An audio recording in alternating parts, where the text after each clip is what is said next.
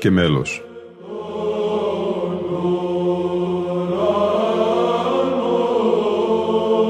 Προσεγγίσεις στη μυσταγωγία της ψαλτικής τέχνης.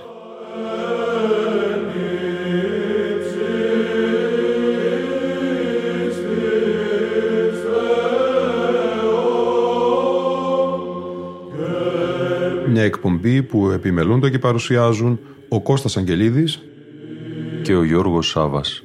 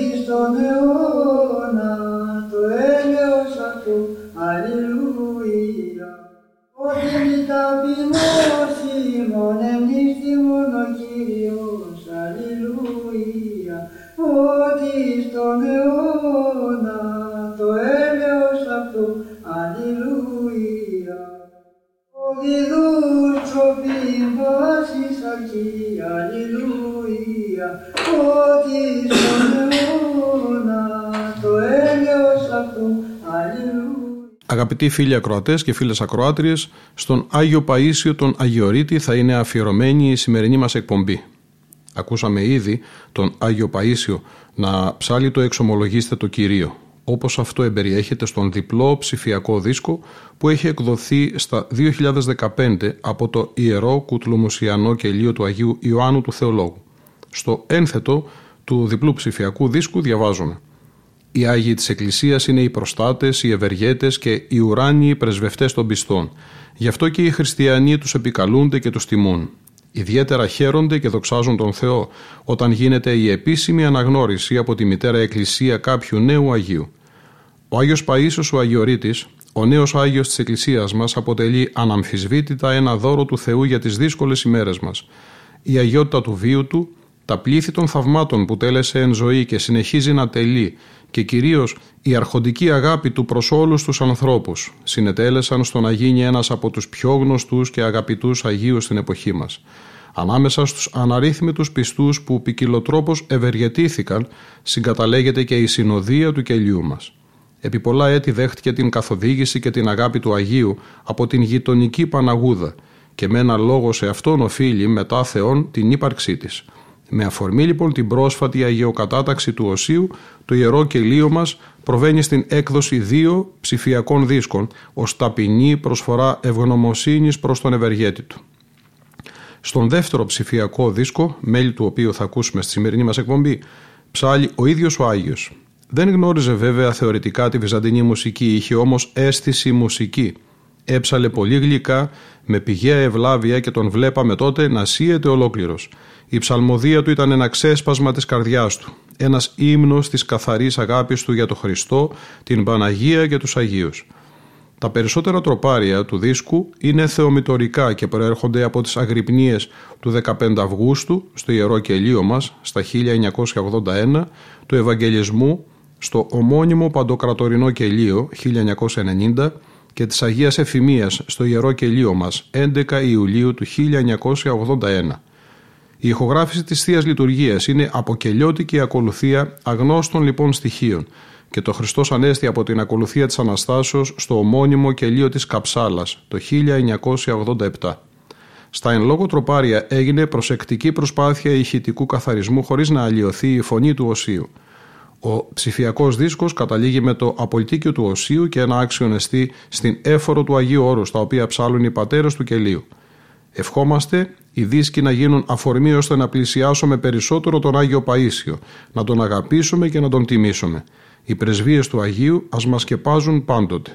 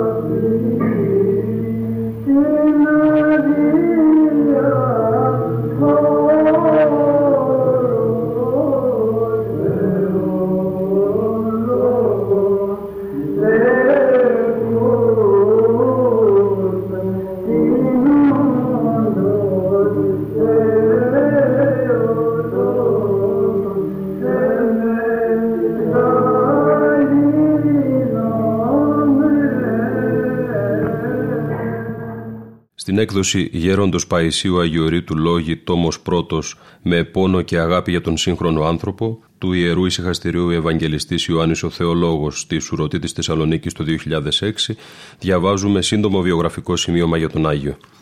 Ο μακαριστός γέροντας Παΐσιος κατά κόσμον Αρσένιος Εσνεπίδης γεννήθηκε στα Φάρασα της Καπαδοκίας στις 25 Ιουλίου του 1924. Ήρθε στην Ελλάδα με την ανταλλαγή και μεγάλωσε στην Κόνιτσα. Από την παιδική του ηλικία ζούσε ασκητικά. Εντρίφημα είχε τους βίους των Αγίων, τα παλέσματα των οποίων αγωνιζόταν να μιμείται με ζήλο, υπέρμετρο και ακρίβεια θαυμαστή. Επιδιδόταν στην αδιάλειπτη προσευχή, καλλιεργώντας παράλληλα την ταπείνωση και την αγάπη. Έμαθε την τέχνη του μαραγκού για να μιμηθεί και σε αυτό το Χριστό. Στο στρατό υπηρέτησε κατά τον εμφύλιο πόλεμο 3,5 χρόνια ως ασυρματιστής, ζώντας και εκεί ασκητικά. Στις επιχειρήσεις διακρίθηκε για την παλικαριά, την αυτοθυσία, το ήθος και τα χαρίσματά του. Αφού εκπλήρωσε το χρέος του προς την πατρίδα, ακολούθησε την μοναχική ζωή, την οποία από μικρός επιθυμούσε.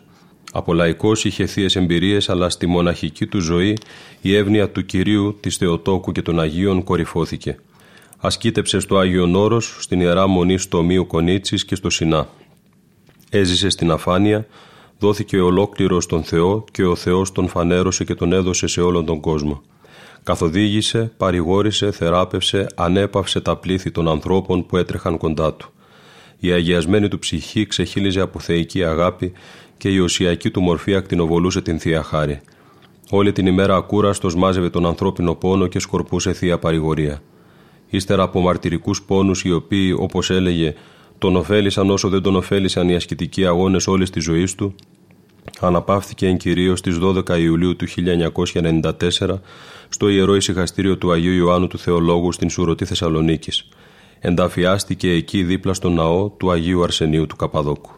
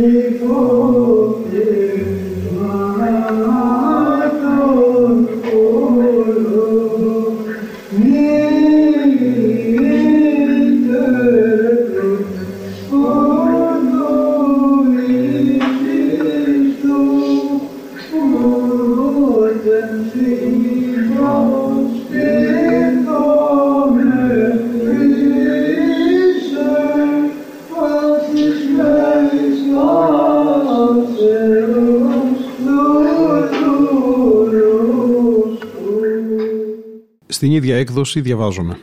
Αργότερα οι άνθρωποι θα εκτιμήσουν πού κρατούν οι χριστιανοί σήμερα την τιμή, την πίστη και όλο το μεγαλείο της Εκκλησίας.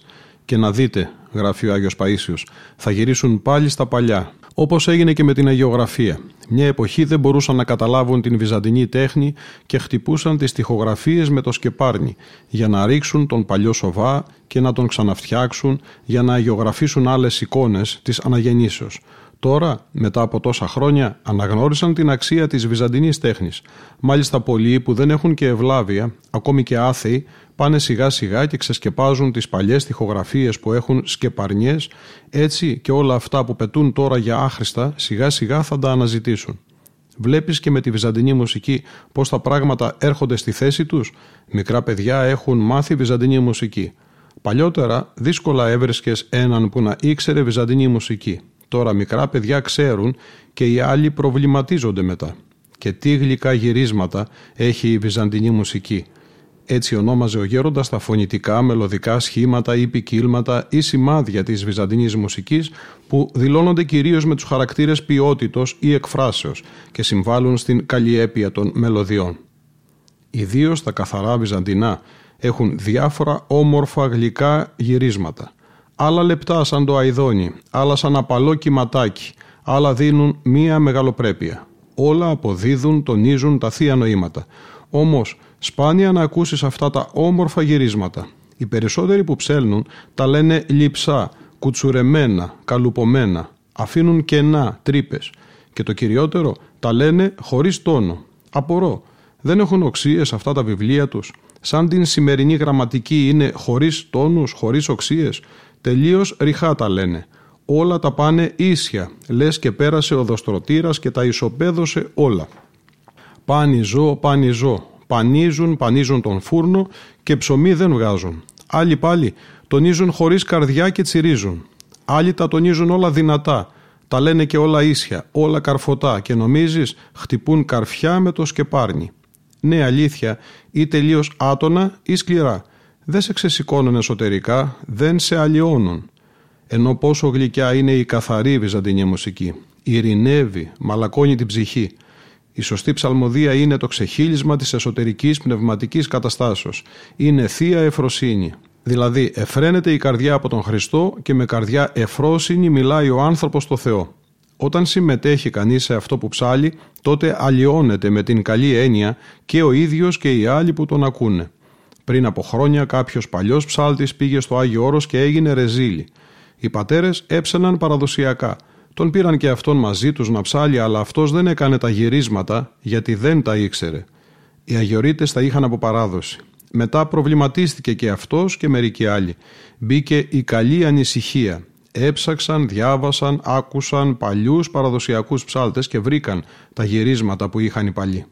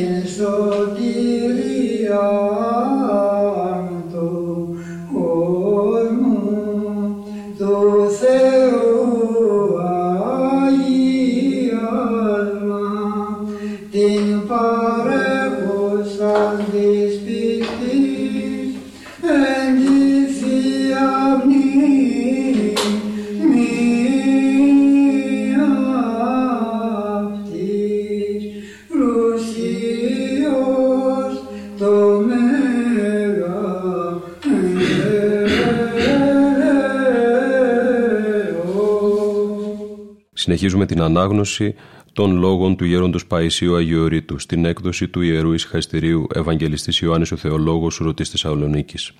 Άκουσα μια φορά ένα νέο μοναχό που έψαλε μια δοξολογία λίγο παράξενη.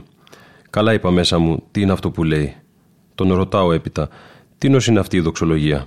Του Πέτρου Πελοποννησίου μου λέει, αλλά την διόρθωσα. Την διόρθωσες, του λέω. Καλά μου λέει, δεν έχω κι εγώ το δικαίωμα να διορθώσω να φτιάξεις μια δική σου δοξολογία, άμα θέλεις, όχι να χαλάσεις την άλλη. Πήγε και έκανε αλλαγές και μετά θα έλεγε Αγιορείτικο είναι. Χρειάζεται πολύ προσοχή. Να μην αλλοιώσει κανείς αυτά τα παλιά. Άμα θέλει, ας φτιάξει κάτι δικό του και ας βάλει και το όνομά του. Έχει δικαίωμα. Αλλά να παίρνει και να αλλοιώνει τα παλιά είναι ανεβλάβεια. Σαν ένας που δεν ξέρει αγιογραφία, να πάει να διορθώσει μια παλιά εικόνα. Άμα θέλει, ας φτιάξει μια εικόνα δική του, όχι να καταστρέψει μια άλλη εικόνα.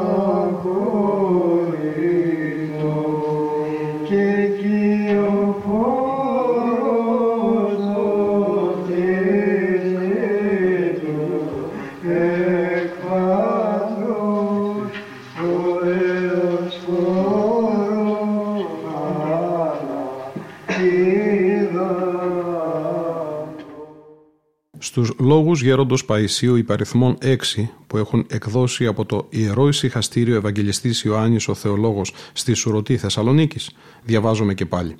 Γέροντα, πολλές φορές πηγαίνω στο αναλόγιο να ψάλω γιατί αισθάνομαι ότι αυτό είναι καθήκον μου. Είναι σωστό; Ναι και η ψαλτική είναι μια διακονία. Γι' αυτό ο ιερέας εύχεται και υπέρ των ψαλόντων. Ο ψάλτης αντιπροσωπεύει όλον τον λαό που εκκλησιάζεται. Αυτό όμως δεν σημαίνει ότι οι άλλοι δεν χρειάζεται να λένε το κύριε Λέισον με το νου τους, αλλά να περιμένουν προκοπή μόνο από το ένα κύριε Λέισον του ψάλτη.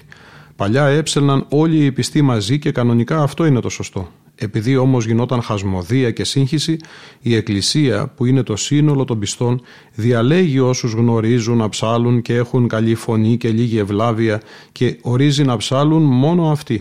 Οι υπόλοιποι παρακολουθούν να ψάλουν νοερός και χαίρονται γιατί πρόσφεραν μερικούς ανθρώπους για να δοξολογήσουν το Θεό.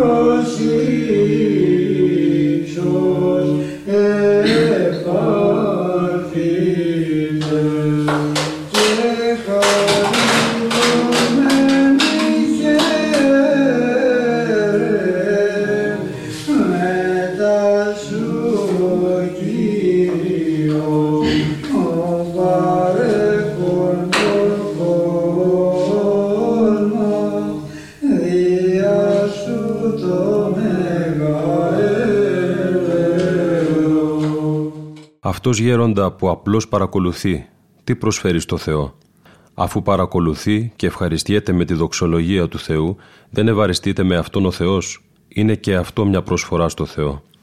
Γέροντα κατά τη διάρκεια μιας αγρυπνίας που είναι αφιερωμένη σε ένα συγκεκριμένο θέμα, πώς μπορώ να προσευχηθώ για το θέμα αυτό την ώρα που ψάλω. Πριν από την αγρυπνία μπορείς να κάνεις προσευχή για το συγκεκριμένο θέμα και έπειτα όταν ψάλεις να λες τα ενδιάμεσα καμιά ευχή αλλά και σε όλη την αγρυπνία αν ο νους μαζί με την καρδιά είναι συνέχεια στο θέμα για το οποίο γίνεται προσευχή, τότε είτε ψάλεις είτε διαβάζεις ψαλτήρι, κανόνες κλπ. Αυτό είναι προσευχή για το συγκεκριμένο αίτημα. Βλέπεις όταν κάνουμε μια αγρυπνία για ένα θέμα, μόνο δύο-τρεις αιτήσεις αναφέρονται σε αυτό. Όλα τα άλλα είναι ό,τι προβλέπει το τυπικό. Όμως η αγρυπνία είναι αφιερωμένη σε αυτό.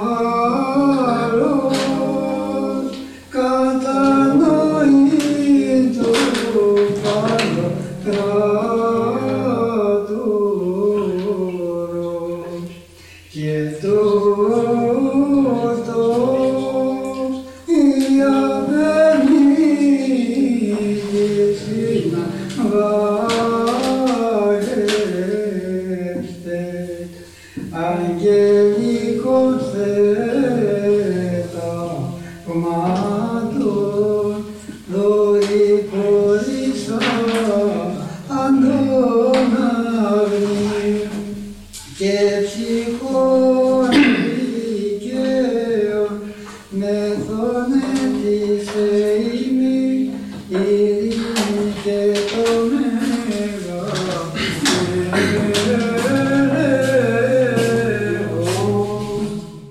Ο τρόπος που ψάλω γέροντα είναι βαρύς. Έχω τον λογισμό πως αυτό οφείλεται στο ότι η προφορά μου είναι βαριά. Σε έχω δει και βαριά και ελαφριά. Όταν είσαι βαριά τότε ψέλνεις και βαριά. Από την εσωτερική σου κατάσταση ξεκινάει αυτό. Αυτή να ελέγχεις. Ένας που έχει λεπτή φωνή, αν είναι σε καλή πνευματική κατάσταση, ακούγεται σαν αειδονάκι. Αλλιώς είναι σαν να τσιρίζει. Ένας που έχει χονδρή φωνή, αν δεν είναι σε καλή κατάσταση, ακούγεται σαν γέρος που μαλώνει. Αν ψάλετε μία-μία θα καταλάβετε σε τι κατάσταση βρίσκεστε εκείνη την ώρα. Γέροντα, όταν ψάλουμε στο ναό, προσέχουμε να μην γίνονται παραφωνίες. Φυσικά, χρειάζεται να προσέχετε γιατί όλα πρέπει να γίνονται ευσχημόνως και κατά τάξη. Πρώτα απ' όλα όμως πρέπει να φροντίζουμε να εφαρμόσουμε το ευσχημόνο στην ψυχή μας. Να υπάρχει δηλαδή η ψυχική τάξη, να είμαστε εντάξει με το Θεό. Όταν κανείς ψάλει χωρίς να έχει καλή πνευματική κατάσταση, αυτό είναι χειρότερο από μια μουσική παραφωνία γιατί όπως το καλό φέρνει μια καλή αλλίωση, έτσι και το κακό φέρνει μια κακή αλλίωση και δεν μπορούν να προσευχηθούν οι άνθρωποι. Αν δεν είναι τακτοποιημένος εσωτερικά κανείς, αν έχει αριστερούς λογισμούς, μικροπρέπειες κτλ, τι ψαλτική να κάνει, πώς να νιώσει μέσα του την παραδεισένια γλυκύτητα για να ψάλει με την καρδιά, γι' αυτό λέει ευθυμίτης ψαλέτο. Όσοι ψάλουν κανονικά πρέπει να έχουν την πιο τρυφερή καρδιά και την πιο γλυκιά και χαρούμενη εσωτερική κατάσταση. Πώς να ψάλεις φως ηλαρών αν δεν έχεις ηλαρότητα;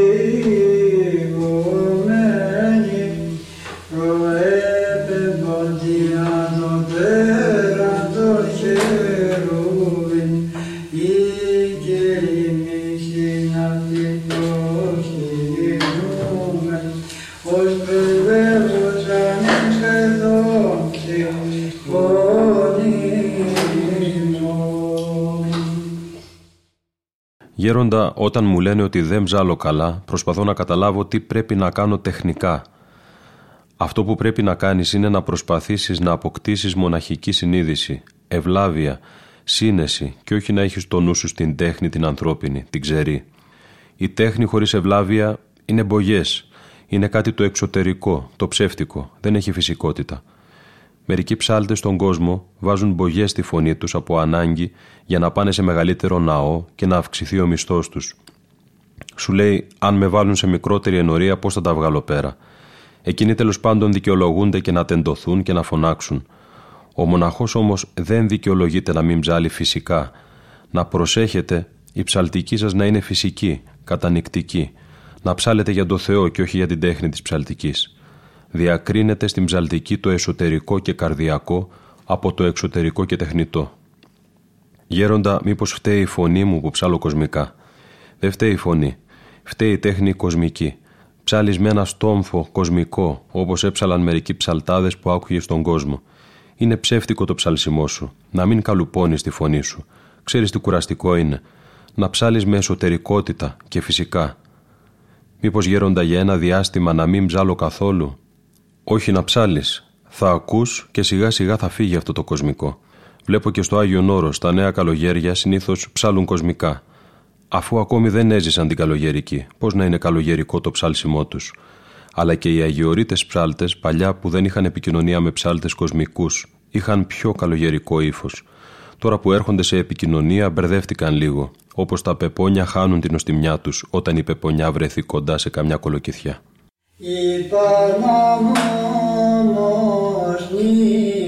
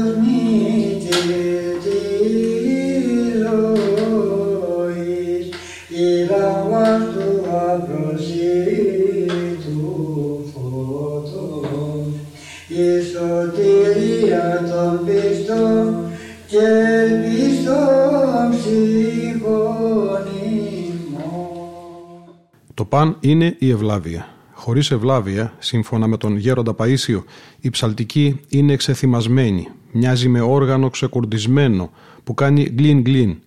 Ούτε έχει σημασία αν ψάλει κανείς δυνατά ή σιγανά. Σημασία έχει να ψάλει με ευλάβεια.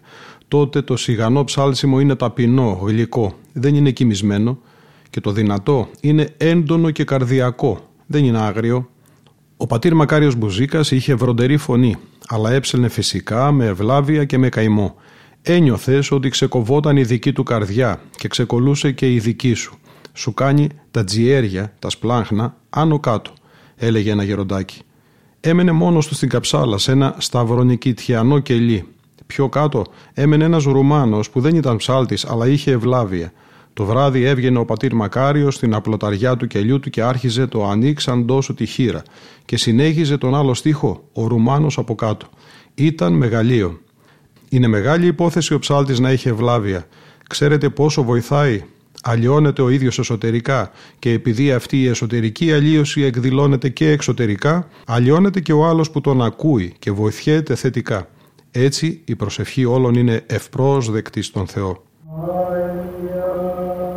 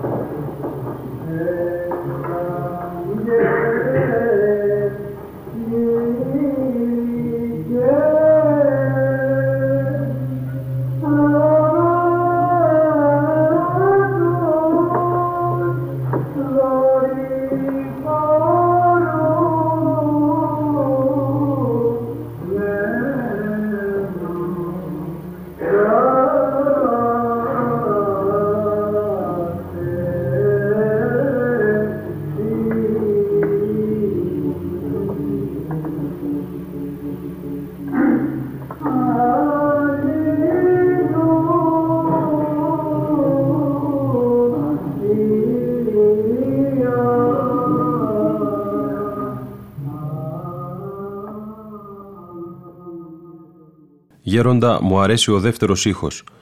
Ο δεύτερος ήχος είναι καθαρά ανατολίτικος, δηλαδή βυζαντινός. Δεν τον πιάνει κανένα όργανο, μόνο το βιολί. Βλέπεις, οι Τούρκοι πήραν τη μουσική από το Βυζάντιο και με τι καημό τραγουδούν.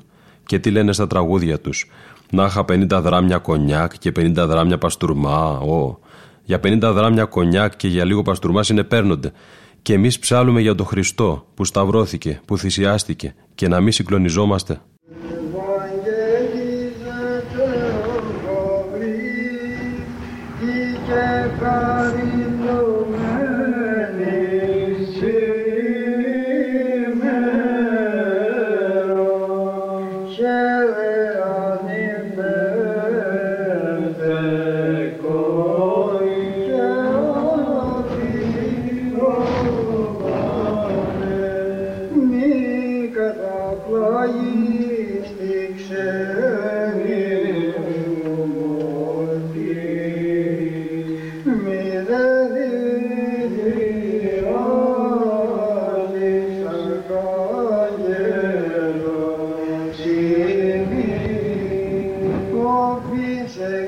Fatih'ine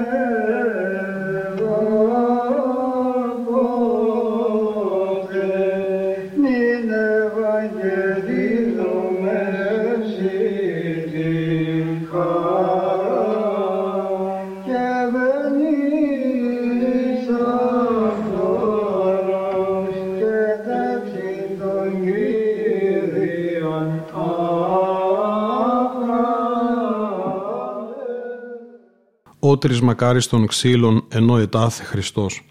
Αν σκεφτεί κανείς το πάθος του Χριστού διαλύεται. Στο κελί του Τιμίου Σταυρού είχα βρει ένα κομμάτι ξύλο γρεντέ, μακρύ. ένα μέτρο περίπου, και αμέσως θυμήθηκα τον Σταυρό του Χριστού. Το πήρα μέσα στο κελί και το αγκάλιαζα σαν να ήταν ο Σταυρός του Χριστού. Όπως χτυπούσε η καρδιά μου. Με αυτό κοιμόμουν.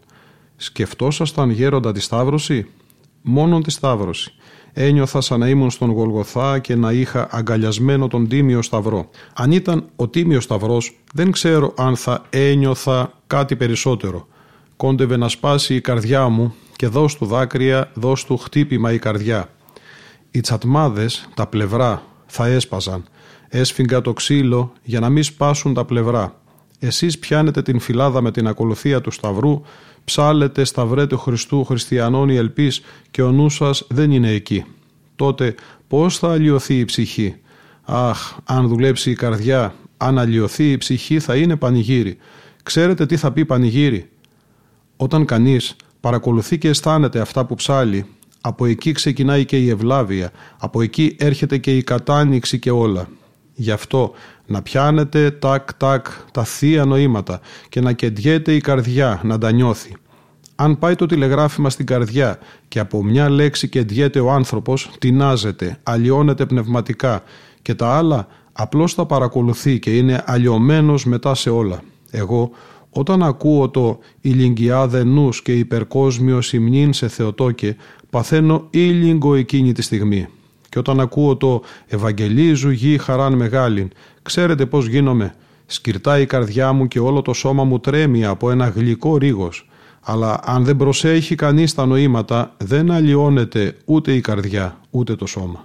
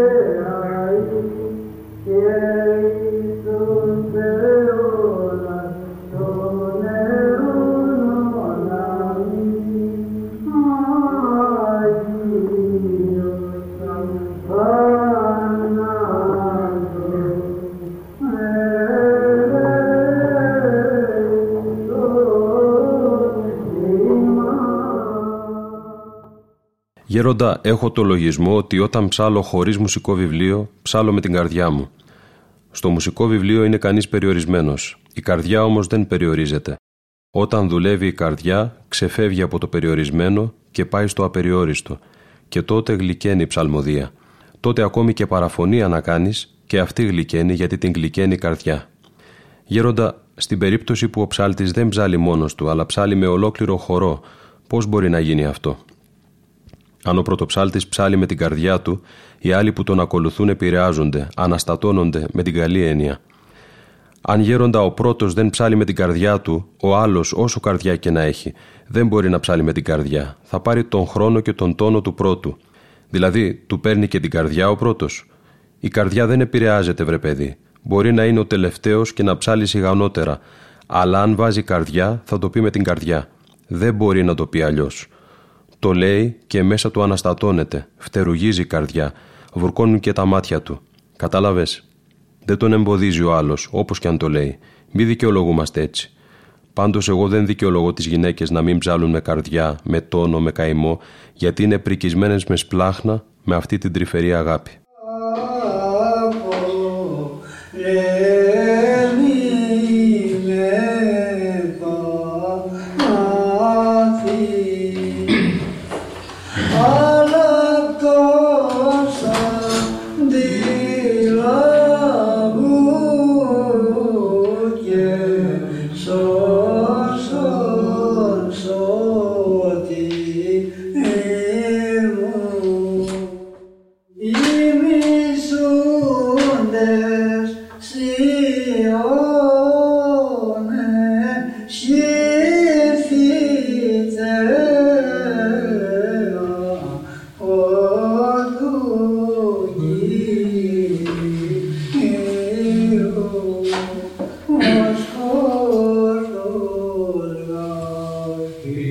Amen.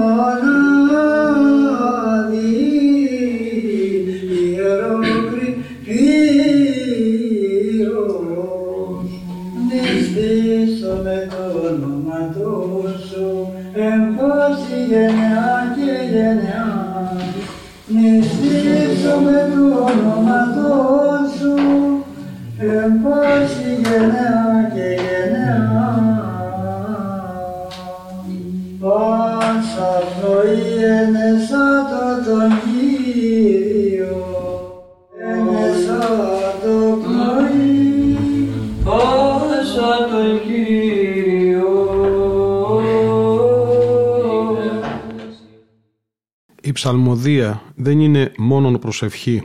Είναι μια παλαβομάρα. Είναι, πώς να το πω, ένα ξέσπασμα της καρδιάς, το ξεχύλισμα της πνευματικής καταστάσεως. Όταν κανείς θυμάται τον Χριστό, τον Παράδεισο, τότε ψάλει με την καρδιά του. Και όταν αρχίσει να γεύεται λιγάκι τα ουράνια, σε κάθε τροπάριο σκυρτάει η καρδιά του. Ακόμη και να μην είναι ο νους του στα λόγια, αλλά μόνος στον Παράδεισο και τότε σκυρτάει η καρδιά. Η καρδιά πάλεται, όπως πάλεται η καρδιά του αιδονιού. Το αηδόνι, όταν και λαϊδάει πάνω στο δένδρο, σύεται ολόκληρο και αυτό και το κλαδί που το κρατάει. Αφήστε με, λέει, δεν θέλω τίποτα. Παλάβωσα. Amen.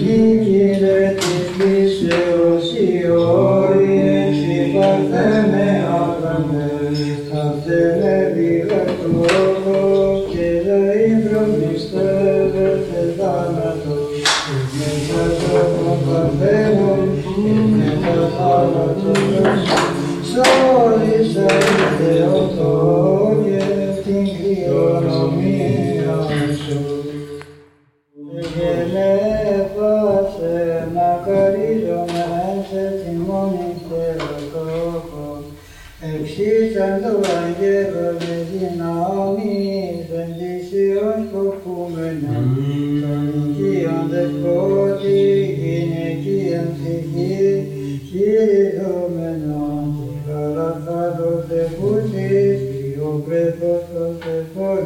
Θεόν, σε εμεί το ιό και Θεός την δοξάσει.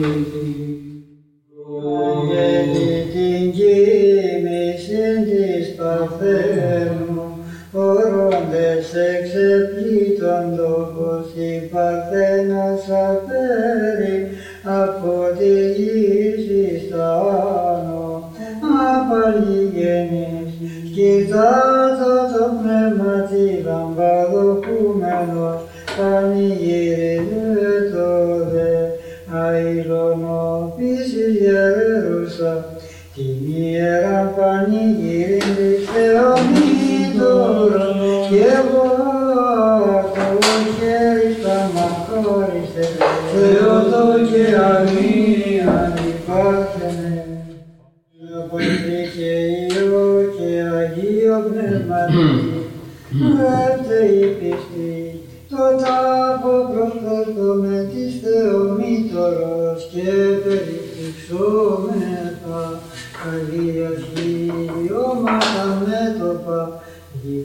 प्रसाद के में साई तो नाथ नकारी माता एक ही सय नाव ये मैं पासे मगरी जो मैं से तिमोनी से रोजोको Nel kindred is bitter, so your oriensi partene a sandere.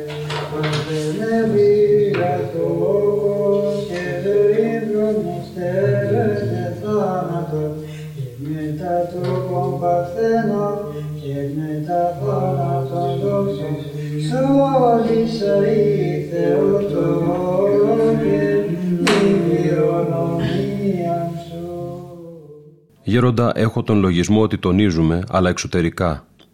Ο τόνος στην ψαλτική βγαίνει από μέσα, από την καρδιά. Όταν ο νους είναι στα θεία νοήματα, αυτό είναι που θα δώσει τον τόνο τον καρδιακό. Η καρδιά θα σπαράξει. Η καρδιά είναι μουσικοσυνθέτης. Το μεράκι, ο καημός, ο πόνος που έχει κανείς μέσα του, δίνει τον τόνο, την ζωντάνια, τον παλμό και αυτό γλυκαίνει την ψαλμοδία. Και εσείς, αν μπείτε στο βαθύτερο νόημα, ξέρετε πόσο γλυκά θα τονίζετε. Ινόπνευμα, ινόπνευμα. Βλέπεις μερικοί που παίζουν όργανα πίνουν και λίγο και τραγουδούν με μεράκι. Έχουν δηλαδή κινητήριο δύναμη το ινόπνευμα. Εσείς με το πνεύμα να κινείστε. Με το Θείο Πυρ και το Άγιο Πνεύμα.